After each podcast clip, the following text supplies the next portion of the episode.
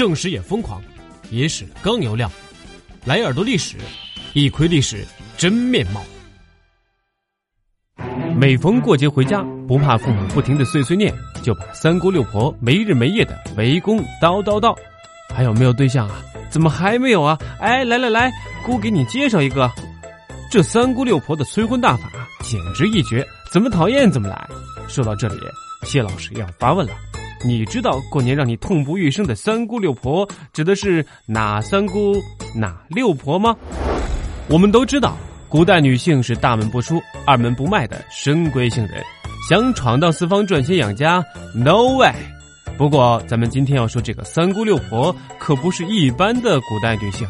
如果将三姑六婆进行简单的归类，我想大致就是占卜祈福、医疗生育与牵线搭桥这三类。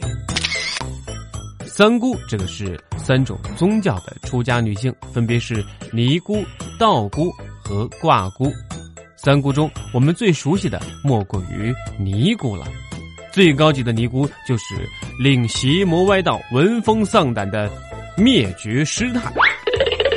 而道教其实并没有道姑，在道教典籍中，男道士称为乾道，女道士则相应的称为坤道，讲究乾坤对应、阴阳相合。卦姑是专门给人占卜或算命的妇人，属宗教人士，以占卜、算命、伏击等为业。咱们说完了这三姑，再来说说六婆。六婆也不是省油灯。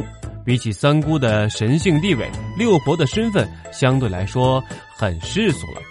咱们先来说说六婆的牙婆，牙是指买卖中介人，牙婆又是牙嫂，这是一种专门做人口贩卖的女性，既为政府官方奔波，也为富豪私家拉拢。《红楼梦》中写道：贾府的丫头犯了大错，便要叫人牙子将她带走。这种人牙子里。牙婆就包括其中。接着要介绍的是六婆中的媒婆，媒婆想必大家都不陌生，专门为人家介绍婚姻的老妈子，直到今天我们都这样称呼。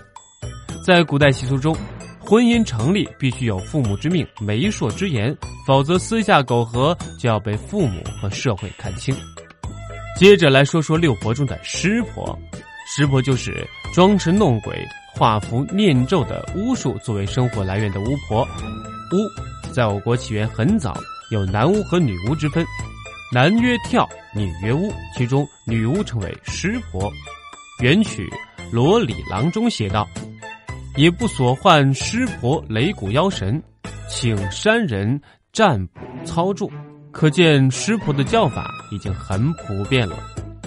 下面我们来说说钱婆。钱婆这个称号听起来文绉绉的，你可能会觉得很陌生。不过她的职业你肯定会知道，那就是老鸨子。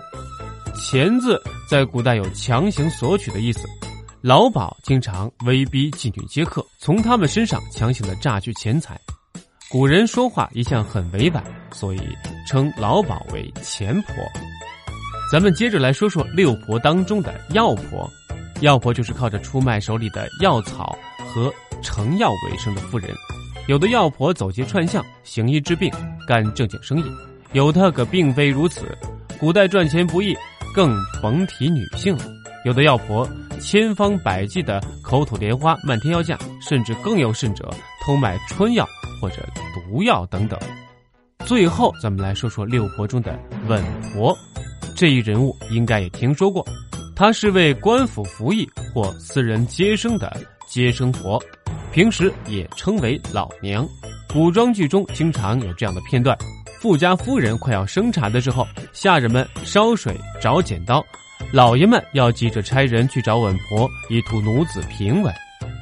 好了，本期耳朵历史就为大家介绍到这里，我们下期再见。